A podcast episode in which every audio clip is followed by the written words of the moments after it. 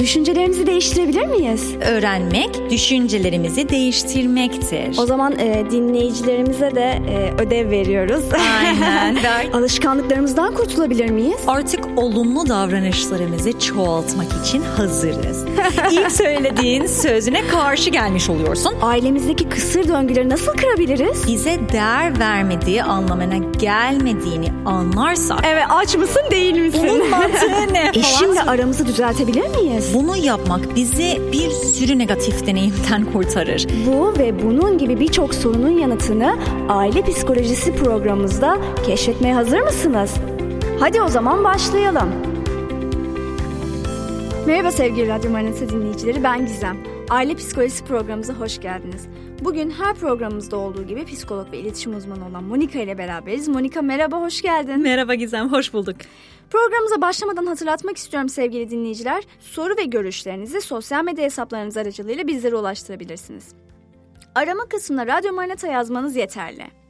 Geçen programımızda sağlıklı ve sağlıksız beklentilerden bahsetmiştik. Çoğu zaman beklentilerimiz biz merkezli olup gereksiz yere bizi hayal kırıklığına uğrattığını söylemiştik. Ve bu konuda nasıl daha sağlıklı düşünebiliriz diye konuşmuştuk. Bu program boyunca Gizem, ailelerin sahip olduğu birçok soruna odaklandık aslında. Kesinlikle. Yani geriye baktığımda. Ve elbette ki sağlıklı çözümlere odaklandık. Doğal olarak bu genellikle olumsuz bir yerden başladığımız ve sürekli bunları düzeltmek için böyle geriye gidip aynen Evet, anlamına e, anlamına geliyor ama bugün konumuz olumlu aslında. Hadi bakalım. Çoğu ailenin daha çok kullanabileceği bir şey. Yani daha sık yapmamız gereken güzel bir şey. Ee, sakinlik değil mi? Evet. Yani kelime bile çok huzurlu aslında. Ee, fakat Monika akla şöyle bir şey geliyor. Daha önceki bir bölümde her şeyin sırrının e, bir denge olduğundan bahsetmiştik. Her zaman bir şeyler az ya da çok olabiliyordu. Yani Evet. dengeyi bulmak önemli. evet evet bunu da e, bu konuya uygulayabiliriz. Yani şöyle söyleyebilirim. Sessiz kalmanın dediğin gibi hem yanlış hem doğru yolları vardır. Fazla sessiz kalan bazı aileler var ve e, çok az sessiz kalan bazı aileler var. Ancak e, benim tahminim Türkiye'de çoğu aile yeterince sessiz kalmıyor. bu yüzden Fazla gürültülü kalıyor. İşte yani bu yüzden sessizliğe daha fazla uygulamayı öğrenmemiz gerektiğini düşünüyorum. Elbette sağlıklı yollarla. Kesinlikle haklısın. Ee, o zaman sakinlikle tam olarak neyi kastediyoruz? Ee, bunu birazcık açıklayabilir misin?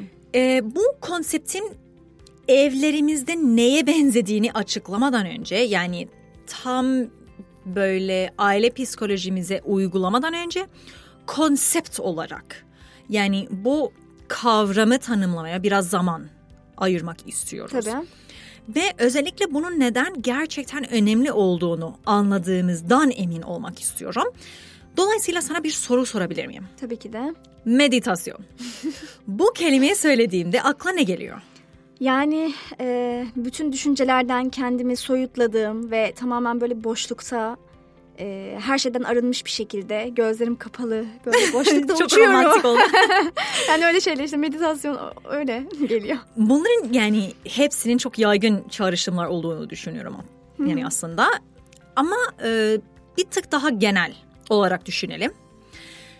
Ve bu şekilde düşündüğümüzde aslında meditasyonun her kültürde var olduğunu da görüyoruz. Her dinde mevcuttur ve dünyanın her yerinde var. Biz buna aslında sadece farklı şeyler diyoruz. İsimlendirme farklı. Enerji Evet, gibi. Aynen öyle enerji gibi. Örneğin e, Hristiyanlıkta var. Hristiyanlığın önemli bir parçasıdır. Hristiyanlıkta meditasyon için en yaygın terimlerden bazıları nelerdir? Yani hmm, biraz şey gibi mi? Dua etmek mesela bir meditasyon Evet, gibi türüdür. miyiz? Ama aslında burada dua derken birazcık tereddütte kaldım. Çünkü meditasyon dediğimde benim aklıma bütün düşüncelerden e, kendimizi uzaklaştırmak, aklımızı boşaltmak geliyor. Fakat dua ettiğimizde aslında aklımızı Tanrı ile dolduruyoruz. Aslında evet haklısın ama e, kelimenin saf tanımlamaya bakalım. Aslında meditasyon kendimizi belli bir şeye odaklamaktır. Bir boşluğa olabilir. Evet. E, belli bir iletişime ya da belli bir güzel söze olabilir.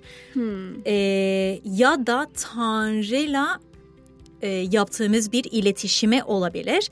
Asıl anahtar şu ki zihnimizi Bir yoğunlaştırıp Odaklanıyoruz. aynen yani. öyle yoğunlaştırıp kendimizi içsel deneyimimizi o noktaya böyle yönlendiriyoruz. Anladım. Ee, o zaman aslında dua ettiğimizde ne yapıyoruz? Enerjimizi tek bir noktaya odaklamaya çalışıyoruz ve kendimizden çok daha büyük bir şeyle iletişim kurmaya çalışıyoruz. Evet, aynen öyle. Evrende var olan ve her şeyi gören güçlü bir şey. Tanrı'dan Yani bahsediyorsun. Tanrı, evet. Tanrı ile bizzat iletişim kuruyoruz dua ederken. Ee, ve bunu beynimizdeki özel bir odaklanma ve sessizlik yoluyla yapıyoruz. Evet. Aslında Gizem kutsal kitabın en ünlü duacısı muhtemelen Kral Davut'tur. Evet. E, hatta İbranilerin resmi dua kitabı olan mezmurların çoğunu yazdı. Kendisi de bu iki kelimeyi birbirinin yerine kullandığını e, biliyoruz. Özellikle İngilizce'de e, Diyor sürekli diyor ki evet dua edin işte dua edin dua edin ve Tanrı'nın sözün üzerinde meditasyon yapın. Ki Türkçe'de yani derin bu derin şey, düşünün. düşünün, evet. evet gibi şeylere çevrildi. Çünkü yani günümüzde özellikle meditasyonun anlamına bir sürü şey eklendiği için yani karışmasın diye. Evet yani mesela benim bildiğim işte tamamen kafamızı boşaltmak gibi. Evet ama saf anlamında düşündüğümüzde yani dediğin gibi dua ettiğimizde tam olarak ne yapıyoruz? Derin derin düşünüyoruz. Derin derin düşünmek ne? Kendimizi ve enerjimizi odaklamak yaptığımız şey bu zaten. Evet. Yani çok derin bir işlemden bahsediyor Kral Davut. Örneğin e, belli bir sözü alıp zihninde defalarca çevirmek gibi bir şey. Anladım. E, onu sindirmek, onu zihnimizle düşünmeye ve aynı zamanda manevi düzeyde yakından bağlantı kurmayı içeren bir şekilde yani bir Sindirmek. sindirimden haha bahsediyor. Hatta şöyle de söyleyebilirim Gizem. O söz ile metafiziksel olarak ilgilenmekten bahsediyor ve o sözün bizi değiştirmesine izin vermekten bahseden bir kelime aslında. Bayağı bir anlamı aslında varmış. Peki ya ibadet yani bu da bir tür meditasyon öyle değil mi? Mesela e, bazı önemli şekillerde bu söylediklerine benziyor. Benziyor. Yine varlığımızı yani bazı insanların söylemeye sevdikleri terimi kullanmak için enerjimizi diyeyim. Evet, çok yaygın bir kelime şu anda. E, yani tüm enerjimizi ve düşüncelerimizi yoğunlaştırıyoruz ibadet ederken. Dua ettiğimizde Tanrı'nın kendisi olan tüm evrenin yaratan, her şeyi bilen, her şeye gücü yeten, her yerde bulunan enerji kaynağı ile iletişim halinde olma zamanımız dua Doğrudur. ettiğimiz zaman. Zihnimizin e, onun ihtişamını düşünmek için e, yani odaklı odaklıyoruz zihnimizi oraya odaklıyoruz ve ruhumuz da aslında o alana doğru odaklı oluyor. Elbette. Şimdi biraz daha geniş düşünelim. Bu sessizlik alanlarının psikolojimiz üzerindeki etkisini düşünelim. Sakinlik ya da kendimize bu zihinsel e, boyutta yoğunlaşmamız bizim için neden bu kadar sağlıklı? Yani neden dua ve dediğin gibi ibadet yoluyla meditasyon kutsal kitapta bu kadar çok vurgulanan bir şeydir? Ya da şunu da söyleyebilirim e, soru olarak. Neden dünyadaki tüm psikologlar en azından günde bir kere meditasyon yapmamızı önermektedir? Aslında aklıma bir şey geldi Monika Değişik. Sen psikoloji bilimini inceleyen birisin. Ama meditasyondan bahsediyorsun. Doğru doğru. Yani sıklıkla bunların e, zıt kategorilerde olduğunu düşünürüz. Ama gerçekten şu anda bahsettiğimiz şey meditasyon bilimi değil mi? Evet, şimdi güzel bir e, nokta bu ve bu konunun üzerinde biraz duralım. Bilim nedir? Bilim bir işlem türüdür, bir e, kanıtlama yöntemi. Öyle değil mi? Evet. Bu yöntemi ya da işlem türünü kendimizi ve dünyayı incelemek ve anlamak, keşfetmek için kullandığımızda kendimize bilim adamı diyoruz. Doğru. Bu yöntem bir hipotezi kanıtlamak veya çürütmek için deneyleri, gerçekleri ve verileri kullandığımız yerdir. Evet. O zaman birkaç tane vaka çalışması yapmaya çalışalım. Tanrı'nın var olup olmadığını, e, bunu fiziki verilerle kanıtlayabilir miyiz? Yani fiziki verilerle kanıtlayamayız çünkü e, metafiziksel bir boyuttan bahsediyoruz. Yani Tanrı aynı anda her yerdedir, her şeyi bilendir.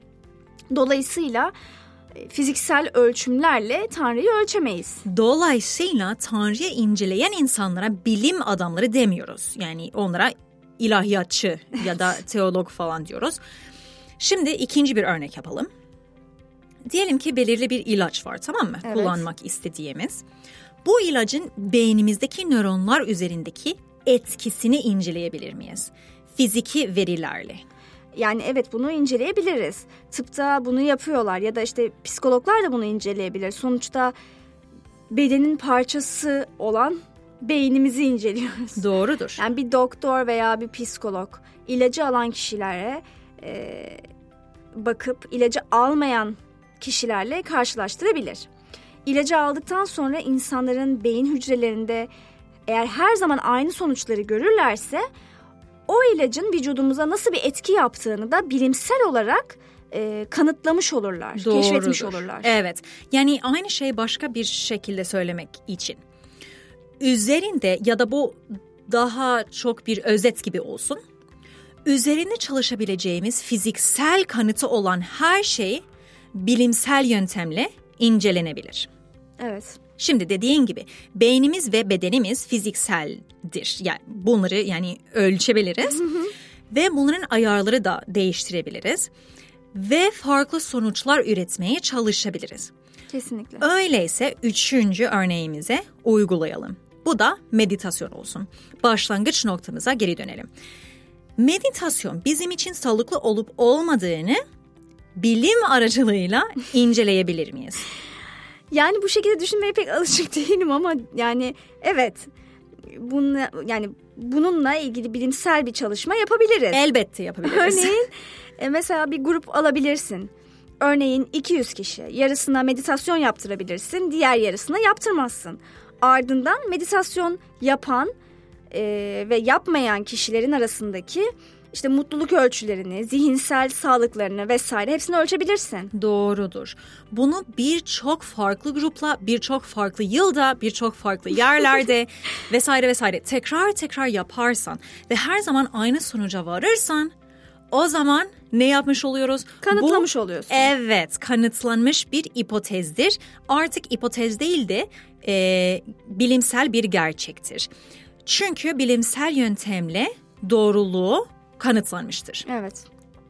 Şimdi bu durumda e, meditasyondan, bu yoğunlaştırmadan bahsediyoruz. Ve Gizem, dinleyicilerimizin çoğu meditasyonun bilimsel olarak yararlı olduğu, yani kanıtla, kanıtlanmış olduğunu belki biliyorlar zaten ama birçok dinleyicimiz yani bilmiyor da olabilir. Artık yani hepimiz biliyoruz. ama burada ilginç bir şey daha var. Meditasyon gerçekten nedir? Ne? Evet. Önceden biraz bahsetmeye başladık. Tekrar o konuya gelelim. Meditasyon kendi düşüncelerimiz üzerine yaptığımız bir çalışma. Öyle değil mi? Kesinlikle. Dediğin gibi e, zihnimizi boşaltmak olabilir Evet. ya da dediğimiz gibi Tanrı'yla iletişim kurmak da olabilir. Sonuç olarak yani yaptığımız şey düşüncelerimizi belli bir noktaya odaklamak. Anlıyorum, Dua da evet. aynı şekilde dediğin gibi ibadet de öyle. Gizem ve bazı dinleyicilerimiz de hatırlayabilir. Kendi düşüncelerimizi düşündüğümüzde bunun için başka bir bilimsel ismimiz yok muydu? Üst biliş. evet, Meditasyon o zaman bir çeşit üst biliş mi? doğrudur. Aslında mantıklı. Yani bunların hepsi birbirine çok bağlı. Meditasyonun yani meditasyon yapmanın sağlıklı olacağı mantıklı. Evet, üst biliş de mantıklı Evet. olarak yani sağlıklıdır. Çünkü meditasyon yapmanın stresi azaltmak için e, faydalı olabileceğini düşünüyorum. Doğru ve Gizem bunu bilimde çalıştığımıza göre size bunun tıbbi nedenini de söyleyebilirim. Stres altındayken beynimiz belirli bir hormon daha fazla üretir böyle fazladan. Hmm. Ee, bunun ismi de kortizol. kortizol. Duymuş olabilirsiniz. Kortizon gibi. Evet. Ve kortizolün vücudumuz yani üzerinde bazı farklı etkileri vardır. Ne gibi? Ee, şey şişme gibi aslında. evet. Ve Gizem meditasyon bunların yan etkilerini azaltır. Hatta e, vücudumuzda böyle bir ağrılar olduğunda aslında şişme onları daha çok kötü yapar ya. Şimdi vücudunda şişme olan herkes meditasyona başlıyormuş. Meditasyonun e, tıbbi olarak ağrıyı azaltığı kanıtlamıştır. Çünkü hmm. e, kanıtlanmış şey, bu. Evet. Çünkü şey gibi e, majezik mesela. Majezin yaptığı şey ne? Ağrı kesmek. Ağrı nasıl kesiyor? Nasıl kesiyor bilmiyorum. Şişlik azaltıyor aslında. Çünkü hasar yani gören bir vücudunun parçasında e, sinir hücrelerimiz var. Mi? Evet. O sinir hücrelerin zaten e, şey acı var. Hı hı. Ve o şişlik onları daha mı e, onlara e, daha çok baskı yaptığı için daha çok acı gibi geliyor. Aynen öyle. Ve mesela majezik aldığımızda e, onu azalıyor, indiriyor. İndiriyor ve dolayısıyla o ağrı sinirleri, hep orada ama biz hissetmiyoruz. Aynen öyle. Çünkü o sinirler artık e, baskı, o kadar da çok aşırı baskı altında değiller. Anladım. Meditasyonun da bunun gibi bir etkisi var. Anladım. Yani meditasyon yaptığımızda o mecazi şişliklerimiz iniyor ve e, hu, rahata kavuşuyoruz. Evet, Acıyı mecazi değil de fiziki. Fiziki, pardon evet. evet. Gerçek yani. Aynen. Yani aslında e, çok fazla meditasyon yapan birini hayal ettiğimde onun çok daha az endişeli olduğunu da hayal edebiliyorum. E, peki bir şey soracağım Monika. Anksiyete için de iyi mi meditasyon? Çünkü gerçekten şu dönemde yani çevremde çok fazla anksiyete yaşayan insan var. Ve bilimsel olarak meditasyon yapmanın kaygımız üzerinde e, herhangi bir etkisi var mı? Çok güzel bir soru. Çünkü aile psikolojisi konumuzdan aslında uzaklaştık biliyorum. E, fakat bunu aslında aile iletişimimize nasıl bağlayacağımızı da e, tahmin edebiliyorum. Ha, evet hemen bağlamaya başlayacağız aslında. Ama ilk önce soruna cevap vermek için evet. E, dua stres düzeyini azaltır ve kavgayı kavgayı değil de kaygıyı azaltır. Özellikle Gizem, anksiyete bozukluğu olan insanlar meditasyonu kullanabilir ve özellikle onlar için çok verimli bir şekilde e, anksiyetelerini azaltır. Güzel yani e, bunu duymak aslında iyi iyi geldi bana. Evet şimdi Gizem işleri karıştırmayalım. Kimsenin gerçekten böyle anlamadığı, soyut, keşfedilmeyen gizemli şeylerden bahsetmiyor. Sihirden bahsetmiyoruz. Kanıtlanmış verilerden bahsediyoruz. Oturup düşüncelerimizi iyileştirmek için, iyileştirmek için ya da geliştirmek için hı hı. düşüncelerimize odaklanmak, kendimizi bu şekilde yoğunlaştırmak hem fiziksel hem de psikolojik sağlığımızı iyileştirir. Bunun tıbbi olarak kanıtlanmış olmasından bahsediyoruz. Güzel. Öyleyse şimdi aile psikoloji, psikolojisine bağlayalım mı? Tamam bağlayalım. Fakat önce bir araya gidelim Monika istersen ardından konuyu konuşalım. Araya gitmeden önce hatırlatmak istiyorum sevgili dinleyiciler soru etradyomanata.com e-mail adresinden bizlere yazabilirsiniz. Bizden ayrılmayın birazdan döneceğiz.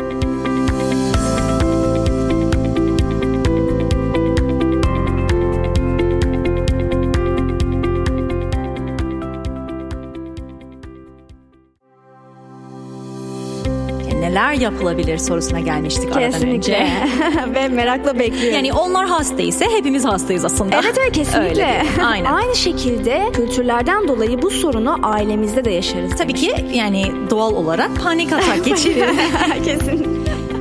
ya. Sevgili Radyo Manata dinleyicileri kısa bir aradan sonra tekrar sizlerleyiz. Programımızın ilk bölümünde meditasyondan bahsetmeye başlamıştık. Meditasyonun ne olup olmadığını konuştuk ve sağlık konusunda ne kadar önemli olduğunu söyledik. Şimdi aile ilişkilerimize bunu nasıl bağlayacağımızı konuşacağız. Her şeyden önce bölümün başında bazı insanların zaten ailelerinde çok fazla sessiz olduğunu söylemenin çok faydalı olduğunu düşündüm. Hı hı. Çünkü bazı aileler çok az konuşuyorlar. Yani zaten çok huzurlu ve sessiz bir ev ortamları varmış gibi hissedebilirler. Ama unutmayalım her zaman bir şeyler yapmanın hem doğru hem de yanlış bir yolu vardır. Yani sırf çaba gösterdik diye sağlıklı sonuçlar üretecek bir şey yaptığımız anlamına gelmiyor. Evet yani bir aile dışarıdan bakıldığında çok sakin ve sessiz görülebilir ama e, yani huzur içinde oldukları anlamına gelmiyor aslında Monika bu. Ailelerindeki insanlara yakın olmak için çok çalışmak yerine evin dışında daha güçlü ilişkiler geliştirebilirler bu Doğru. insanlar. Yani ailesi içinde çok fazla konuşmuyor olabilir, sessizdir falan ama bu huzurla bağdaştırılamaz her zaman. Doğrudur. Sonuçta belki de bu kişi evin içindeki ilişkilerini bir nevi bırakmıştır. Yani artık evin içinde konuşmak istediği bir şey kalmamıştır ve bu yüzden konuşmuyordur. Evet. Ve dolayısıyla ne oluyor Monika? Dışarıdaki ilişkiler çoğalıyor ve bu sebeple e, mesai saatleri çoğalıyor. Evet. Ondan sonra evet.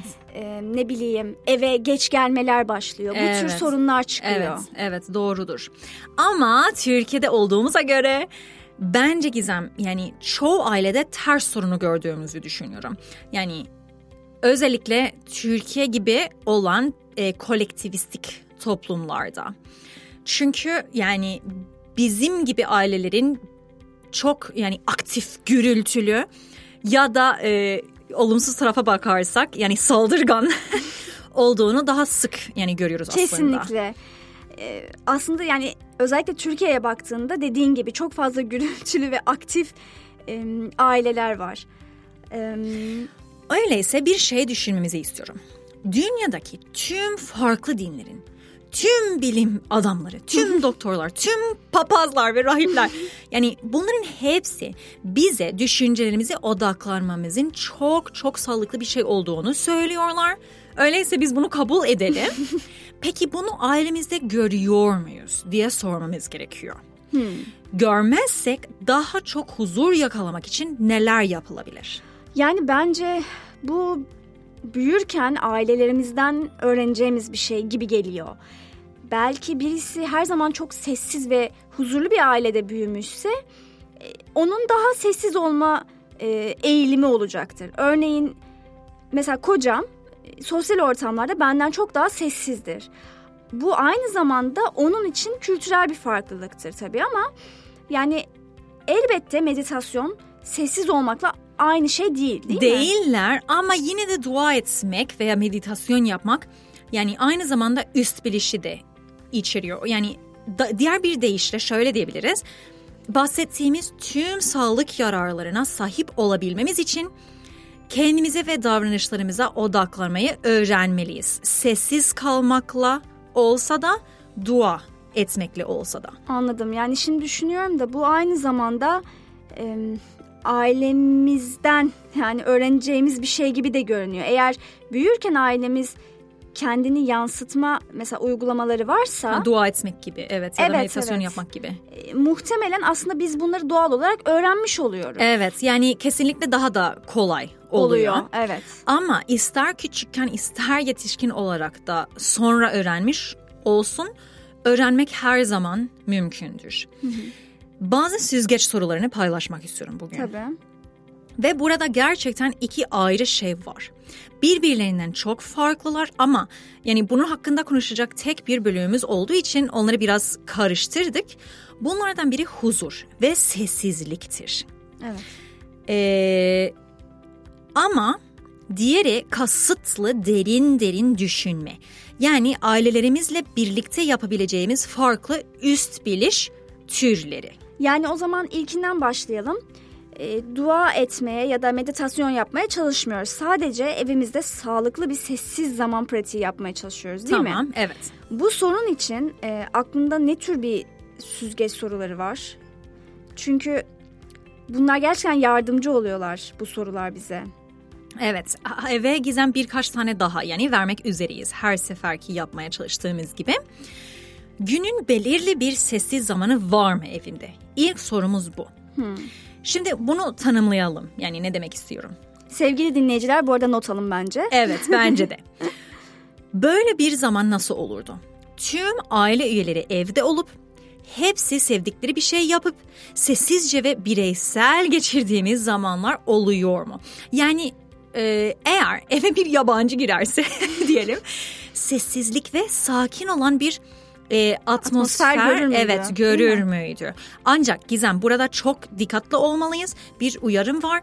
Eğer aile üyeleri birbirleriyle her etkileşime girdiklerinde yani tek yaptıkları şey kavga etmek ve bu sebepten dolayı bir e, sessizliğin içinde oturuyorlarsa yani bunu saymıyoruz. Sağlıksız yani bir sessizlik bu aslında. Evet. Bu aslında sessiz zamana çok benzeyen ama sessiz zamanla alakası olmayan, sağlıksız evet, olan bir şey. Evet çünkü negatif. Negatif bir şeyden gelir. Evet onun kaynağı negatiftir. Hı hı. Bu ailelerin öncelikle nasıl iyi ilişki kuracaklarını bulmaları gerekiyor. Yani ancak birbirleriyle olumlu ve sağlıklı bir şekilde nasıl ilişki kuracaklarını öğrendikten sonra olumlu ve sağlıklı bir şekilde nasıl kendilerine vakit ayırabileceklerini öğrenmeye başlayabilirler. Yani bunu tersi sırayla yapamıyoruz. Yapamayız. Evet, yapamayız. Farklı bir e, bölümde verdiğin bir örnek aklıma geldi. Diyelim ki birisi bir egzersiz yapmaya başladığında aslında bir bakıma bunun tehlikeli olduğunu söylemiştik. Çünkü yani eğer ki hiçbir bilgimiz yoksa yapmaya çalıştığımız şey evet iyidir. Egzersiz sağlıklı bir şey. Fakat bununla birlikte e, aslında bize zarar verebilecek bir sürü şey var. Örneğin çok ağır olan ve yaralanmaya neden olan ağırlıkları kaldırırsam hele ki çok fazla bir bilgim yoksa egzersiz değil kendime zarar vermiş olurum. Doğrudur. Yani her şeyin belirli bir düzeni vardır ve doğru şekilde yapılmalıdır. Kesinlikle. Aksi takdirde bunun yapmanın bir anlamı yok. Hatta zarar veriyoruz kendimize. Evet. Tamam e, o zaman bu süzgeç sorusunu düşündüm ve sanırım kendim için söyleyebilirim ki kocam ve ben günde en az bir kere evde bu sakin zamanı yaşıyoruz. Yani barış içinde tartışmadan e, normal her şeyin normal olduğu birbirimizle yani konuşmak istemediğimizden değil e, her şey normalken bunu yaptığımız zaman Ne tür şeyler var. yapıyorsun mesela? Mesela seramik yapıyorum. E, ben bazen oturup 2-3 saat e, seramik yapabiliyorum. Güzel. Ve bu sırada eşim de kendi odasında oturup gitarıyla mesela müzik çalıyor. Bu küçük sessizlik zamanları sağlıklı ve aileler için e, önemli olduğunu söylüyorsun ya. Evet. Sanırım bu durumda ben süzgeç sorusu testini geçmiş oluyorum. Evet. ben de uygulamaya çalışayım o zaman Gizem. Tamam. Aslında e, ilginç bir şey geldi aklıma. Ailelerimizden öğrenebildiğimiz bir şey olduğunu söyledin ya. Evet. Ben büyürken mesela hiç böyle bir şey yoktu. Yani günde muhtemelen en fazla 20 dakika evimiz sessiz olurdu. O yüzden yani e, bunu yani ailemde büyürken öğrenmediğim için dediğin gibi artık yani evden taşındıktan sonra öğrenmeye başladım. Ama buradan da anlıyoruz ki aile sadece kaynaklı değil kendimizi de geliştirip evet, öğretebiliyoruz kendimize. Evet. ee, ben aslında mükemmel öğretmenlere sahip oldum ve bu bunun için yani çok şanslıydım aslında. Hı hı. Ama şöyle ilginç bir şey var Gizem ilk başta aynı evde olmak ve birbirimizden ayrı olmak beni çok tedirgin ediyordu.